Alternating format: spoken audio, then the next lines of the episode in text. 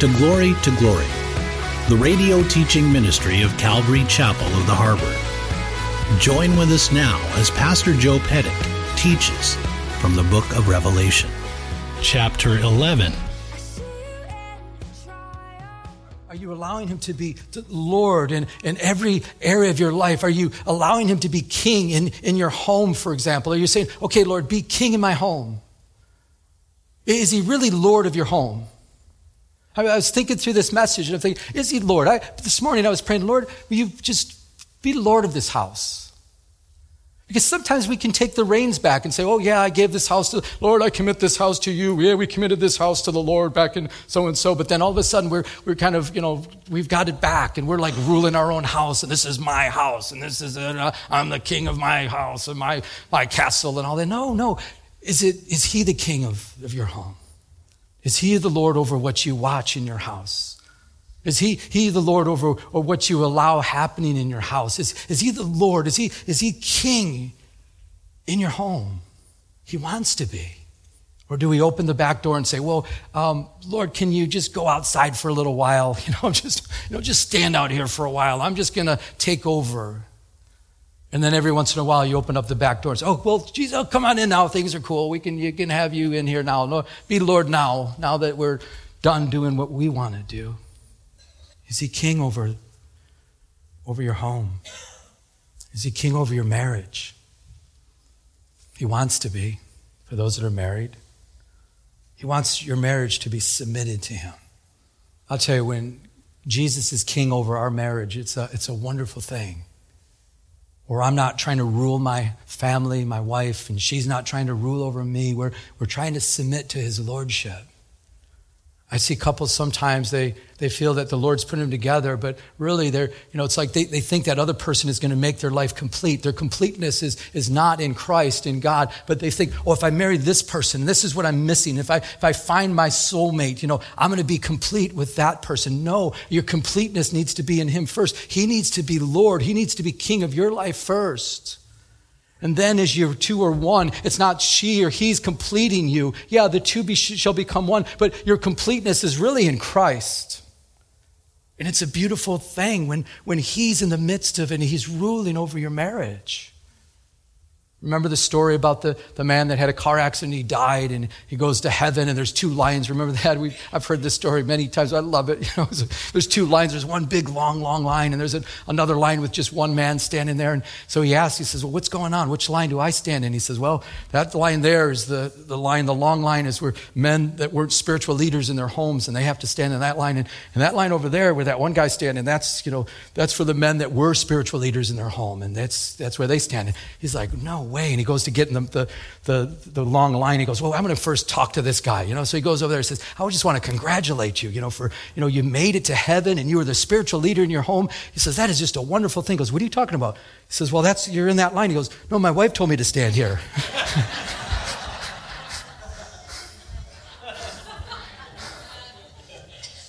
He wants to be Lord. Not the wife taking the reins and ruling the house. Not the husband ruling over the house thinking that he's the king of his castle. But Jesus Christ ruling in your life personally, in that way, he can rule in the house. He can rule over your marriage. Single people, don't look for a completeness in a mate. Look for your completeness in Christ. And find the mate that is making Christ their completeness. Don't think that you can rescue them. Christ is the only one that can truly rescue them. What about in your career, your workplace? Has it been submitted to him? As we look at this, the kingdom of this world have become the kingdom of our Lord and of his Christ.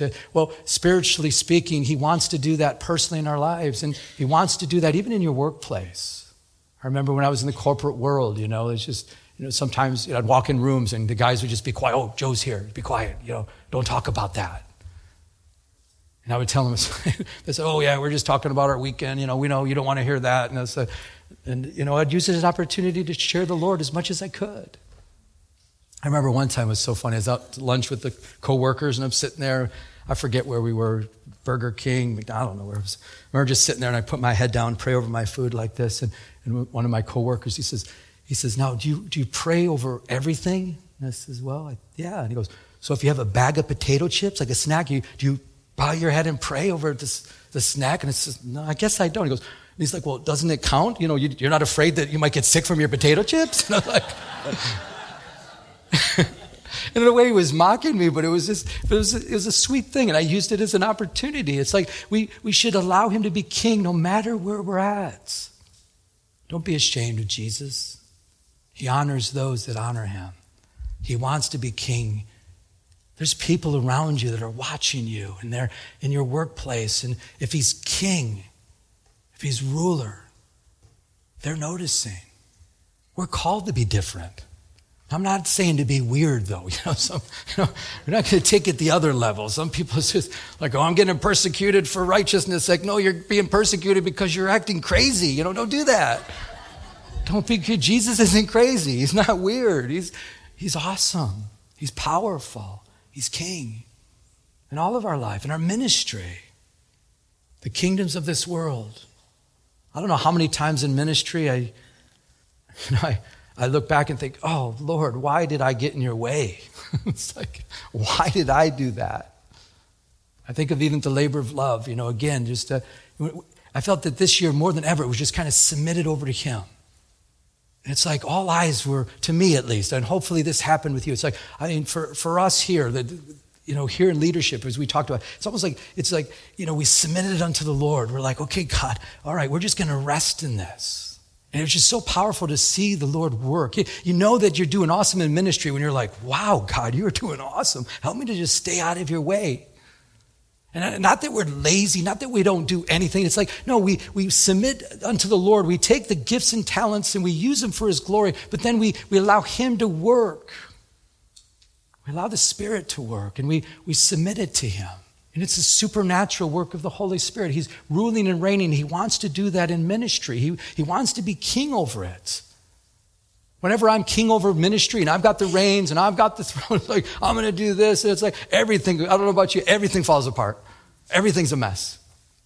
But when he's ruler, when he's reigning, everyone glorifies God and everyone says, God, you're so great. By the way, we're all called to minister. Did you know that? It's not a sideline sport. It's not like you're called to sit on the bench and say, go team, yeah,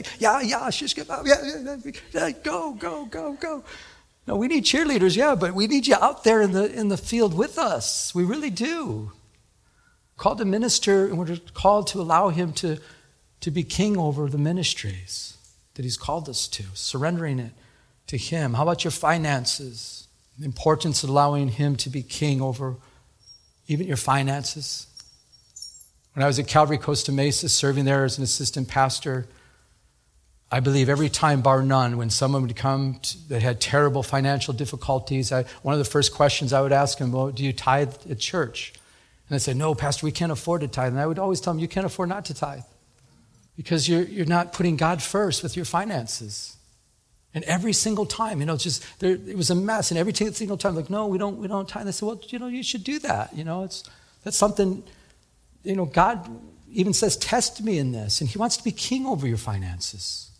Even in Malachi, it says, see if I won't open up the doors of heaven, basically, and pour out a blessing you can't even contain. Is he king over your finances? Do you pray over your finances and do you allow him to rule over your thoughts? We talked last week about temptation. Well, most of the problem we have, it starts in the mind. That's where the enemy loves to start in your thought life. And, it's not sin when you think about it. If you keep thinking, you dwell on it, it can become sin. But typically the things you're dwelling on and you continue to think upon, they come out, they're manifest in action, and we have to allow him to be king. And when a thought comes to your mind that's not of the Lord, it's not him, we have to keep every thought captive to the obedience of Christ, and we have to dispel it. He wants to be king over everything. Your relationship with others, is he king? It's so good to keep the Lord in the center with your relationship with others. The Bible says, know no man according to the flesh. That's a difficult one, isn't it?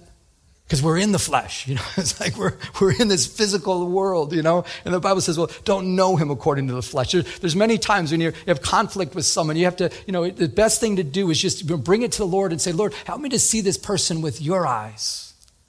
Help me to comprehend, because a lot of times, you know, I know personally what I do dealing with people, I misunderstand people. Do you understand? I'll misunderstand them. And it's like, I think they're saying one thing, but then when I just really pray over it and I ask the Lord to give me peace, and then I go back and I communicate with them, and it's like, wow, now I get it. And it's like, you know, it's so good to allow him to be king over all of our relationships. The kingdoms of this world, what a powerful verse. The kingdoms of this world have become the kingdoms of our Lord and of his Christ. Great verse to go with this. Galatians 2:20. Paul the Apostle says, I have been crucified with Christ. It's no longer I that live, but Christ who lives in me. In the life I now live, in the flesh, I live by faith in the Son of God who loved me and gave himself for me. So I've been crucified with Christ. So as we talk about surrendering, the day we give our life to the Lord, there should be crucifixion. And it's us. We die to ourselves. It's no longer I who live, Paul says. And it's not a, you know, we can look at this and say, oh man, you know, I got to die to myself. No, it's actually a great thing. It's like, I can give my life totally over to Christ and allow him to live in me. And the life which I now live in the flesh, I live by faith in the Son of God who loved me and gave himself for me. So it's a wonderful verse. Another verse that goes great with this. And I love this verse. Don't you love this verse? Be still and know that I am God. I will be exalted among the nations. I will be exalted in the earth. One of the most powerful verses in the Bible, just to be still. Allow him to be king. Allow him to rule. Know that he's God. Know that he's on the throne. Know that he's all powerful and he's able to do far more exceedingly abundantly than we could ever ask or think. And I just recently heard a story, I don't know if you've heard this story, about the Borden family. You know the dairy family? I believe it was in the 1920s, the son of the Borden family, he was to be the next heir, and he was to take over the empire, the Borden empire. But he told his family, he says, you know, I feel called to China. I want to be a missionary to China for Christ. And his family was like, you know, basically, you're crazy. You know what I mean? You've got an empire here. Go send, they literally said, send somebody else to do it for you, okay? You've got an empire over here. Well, if you know the story, this young man, he went to China anyhow. He said, you know, I'm called to do this. And on the boat, I guess, he was totally sick. By the time he reached shore, they had to rush him to the hospital. Guess what? He died in the hospital. But they found a note on this young man. He said, on the note, at the end of it, he said, no reservations, no regrets. And I wonder how many of us, as we talk about this surrendered life, how many of us at the end of our lives will be able to write, no reservations, no regrets. Because that's the life God had for you. God, he had actually a better life in heaven waiting for him. No reservations, no regrets. I pray that we could say that. Let's look at the next verse, verse 16, please. And the 24 elders who sat before God on their thrones fell on their faces and worshiped God, saying, we give you thanks, O Lord God Almighty, who is, who was, who is to come, because you've taken your great power and reign. Don't miss the picture. The 24 elders, I believe, represents the church. So this is in the future. This is, you know, we're going to be in this group, I believe, representing, you know, we're going to be there on thrones, there in heaven, and we're going to just start thanking him. We're going to be so joyful. We're going to say, God, finally you've taken your rightful place and you're going to rule and reign. So, you know, this is a picture of us. But as we look at this, I want to point out that, again, they're saying thank you before the completion's even there. They're thanking the Lord. It's going to be 3.5 years. They're still going to wait, but they're like, Lord, we know it's going to happen. You're going to rule and reign, and we're thanking you. And I want to use this to point out the fact that we can thank the Lord before we even see his will being accomplished. And something I'm learning more and more, and I'm learning just to thank God no matter what situation comes my way, and to be joyful in it. I'm so blessed. I'm surrounded by people here at the church and stuff, you know, people that love the Lord. And I just love, you know, some of, you know, Brenda Garcia and Chad and others. And just the joy that my wife, and it's like, it's just so wonderful. It's like things happen here. And we're just laughing and just having a great time. Like, you know what? If we were not in Christ, we would get razor blades and just start cutting our wrists. You know, it's like, but it's like, no, we're just like, you know what? God's got it. And in heaven, we see that. They're thanking God before it's even happened because they know it's going to happen. And I just want to use this to say, anything that's happening in your life, you might think, oh no, Lord, why are you allowing this? Well, if you're a believer in Jesus, can I suggest just thank him? Just rejoice and realize God's going to work it out because he knows what he's doing. And I know from my own personal life, it's a way to test my trust in him.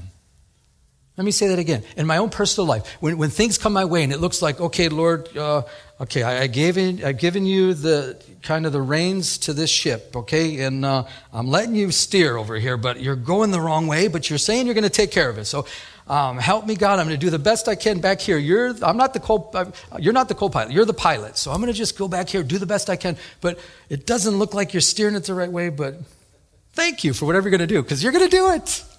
And I'm telling you, it takes so much pressure off you when you have that trust in your pilot. He's on the throne. If you're doing your best, you're doing the best that you can, he's on the throne. And there's such calm and such peace when you know that, okay, all right, you're steering this, and okay, we're going in a terrible direction, and I'm doing my best on this end over here, and I'm going to choose, and okay, I'm trusting you. Let's get an iced tea. Let's just drink an ice. Let's sip on this iced tea. I've done my best. Let's just, okay, Lord, good job. No matter, okay, the rocks look like you're going to hit the rocks, but you're going to do this. And it's every time he doesn't hit the rocks. And then I'm like, Lord, that is just amazing. And the reason you were getting so close over here because we had to get down this way and it looked like a terrible way, but look at this. If I would have steered the boat over this way, it would have been a mess, but you put it down this way and wow, you know what you're doing. And wouldn't you believe the next time the same thing happens? Sometimes I am so tempted to jump in the pilot seat. I'm so tempted to say, okay, get out of this pilot seat. I need to get in there because you definitely don't know what you're doing. But I have to, by faith, trust that he does know what he's doing. Are you guys following me? It's a trust issue. It's a faith issue. We have to trust by faith that our God knows what he's doing. And I don't mean, again, please, don't misunderstand me saying just to be lazy, don't do anything, you just lay back, okay, I'm not doing nothing. No, you do your best, you pray that it's blessed, but you let Jesus take care of the rest. You put it in his hands. And you trust that he knows what he's doing. So just to put it up on the board, we can choose to be thankful and joyful before we see a fulfillment or completion of God's will being done in our lives. We can choose. It's a choice we have to make. Choose to be thankful. Choose to be joyful. That's what we're seeing in heaven. When I met my wife in 2000, I had a home in Michigan, and it was very clear the Lord was saying to move out here to California. I was like, thank you, Lord. That wasn't a difficult thing to do. That was beautiful. But I had a home there, and I had stuff there, and we had to go back and kind of eliminate some things. And so I just kind of basically gave a bunch of stuff away, sold a few things. I kind of reduced everything I had into 4 luggages, photos and Bible commentaries, and basically just that's about it. Just some personal items, and that was it. So here it is. I'm leaving everything Michigan. I got these 4 luggages, and we're going on the plane. I'm like, this is it. It actually felt good to get rid of all that stuff. I think it's healthy to do every once in a while to pray over everything and just say, let's get rid of this stuff. My grandfather used to say, we have so much junk in the house. If it catches on fire, it's going to burn for 2 weeks because there's just so much stuff. I mean, there's usually at least one of those in the family, right? A hoarder is like, no, don't throw that away. We might use it someday. It's 30 years. We've never used it. It's sitting in the closet. Let's throw it away. But see, so I've reduced everything to the 4 luggages, and I've got my 4 luggages. We're going to getting ready to check in on the plane, and I set them down, and we sit there, and we're in line, ready to get on a plane. And a lady, the other side of the counter, she gets a phone call, and she says, oh, so we're not taking any more luggages for flight, do. That's our flight. So I went up to her and says, did I just hear you right? You said you're not taking any more luggages for this flight number? She goes, yeah, we don't have room. We can't take any more luggages. And I was like, are you for real? I go, everything in my life, everything's here. Can we at least have an exception for once? Put it on. She goes, I'm sorry, I can't do nothing. I got in the flesh.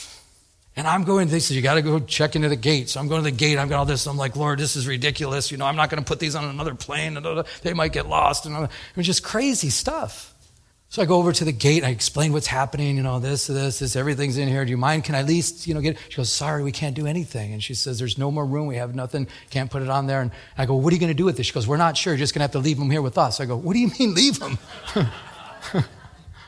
So I go, okay. All right. So I'm like, oh, man. So finally, we're getting ready to board. She comes to us. She goes, okay, listen, we're just going to throw your luggage down this chute. Literally, I go, well, where does it go? She goes, it's going to go on the plane. I go, really? So we throw him down there. We get it on the plane. I get in the plane. I'm sitting in my seat, and I start repenting. I'm like, Lord, I am so sorry. I said, I was totally upset. I totally, you know, was in the flesh. Lord, forgive me. And God's peace just flooded me. And then I realized every one of those luggages were way over 100 pounds. And I think the limit was like 70 pounds at the time. And I'm thinking, they would have charged me extra for every luggage. And this way, they didn't even weigh it. We just threw them onto the plane. And I'm like, God, you were trying to save me some money. And I'm complaining the whole time. It would have been so much better to trust the Lord, that we don't see the results. It's Romans 15:13. This is the one I was looking for. Make sure you take note of this verse. Now may the God of hope. Did you know that God's called the God of hope also? The God of hope fill you with all, can we say that word? Joy and peace in believing. This fits perfectly. We have a God of all hope. We can put our hope in him, and he'll fill you with all joy. He'll fill you with all peace. And all you need to do is believe. And then it says that you may abound in hope by the power of the Holy Spirit. In other words, don't worry about it. God's got it. God's in control. You can trust him. You can thank him. You can be joyful before you even see the results. One more that goes great with this. Habakkuk 3:17. Habakkuk 3:17, if you're a note taker. Though the fig tree may not blossom, nor fruit be on the vines, though the labor of the oil may fail, and the fields yield no food, though the flocks may be cut off from the fold, and there be no herd in the stall. Sounds pretty depressing, doesn't it? What does it say the next verse? Yet I will rejoice in the Lord. I will joy in the God of my salvation. Even if we don't see any hope on the horizon, we can just have joy. We can rejoice. Amen? Because he's got it. He's in control. I'm sure most of you know this, but just for those that don't know this, happiness and joy are two different things. Did you know that? Happiness is typically based on outward circumstances. When things are going good, we're happy. When things are not going so well, we can become sad. It's based on circumstances. Joy is based on our relationship with God. We as believers, and this is a reminder for all of us today, we as believers should have constant joy no matter what our circumstances are. Amen? No matter what happens, we should have joy.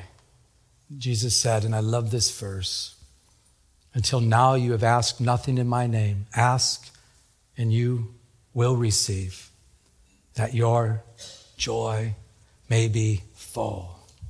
Lessons from heaven. There's more, but there's not enough time. So I'll leave you with this. We've all heard this before, but it's a good reminder for us today. This life will soon be past. Only what we do for Christ will last. Amen.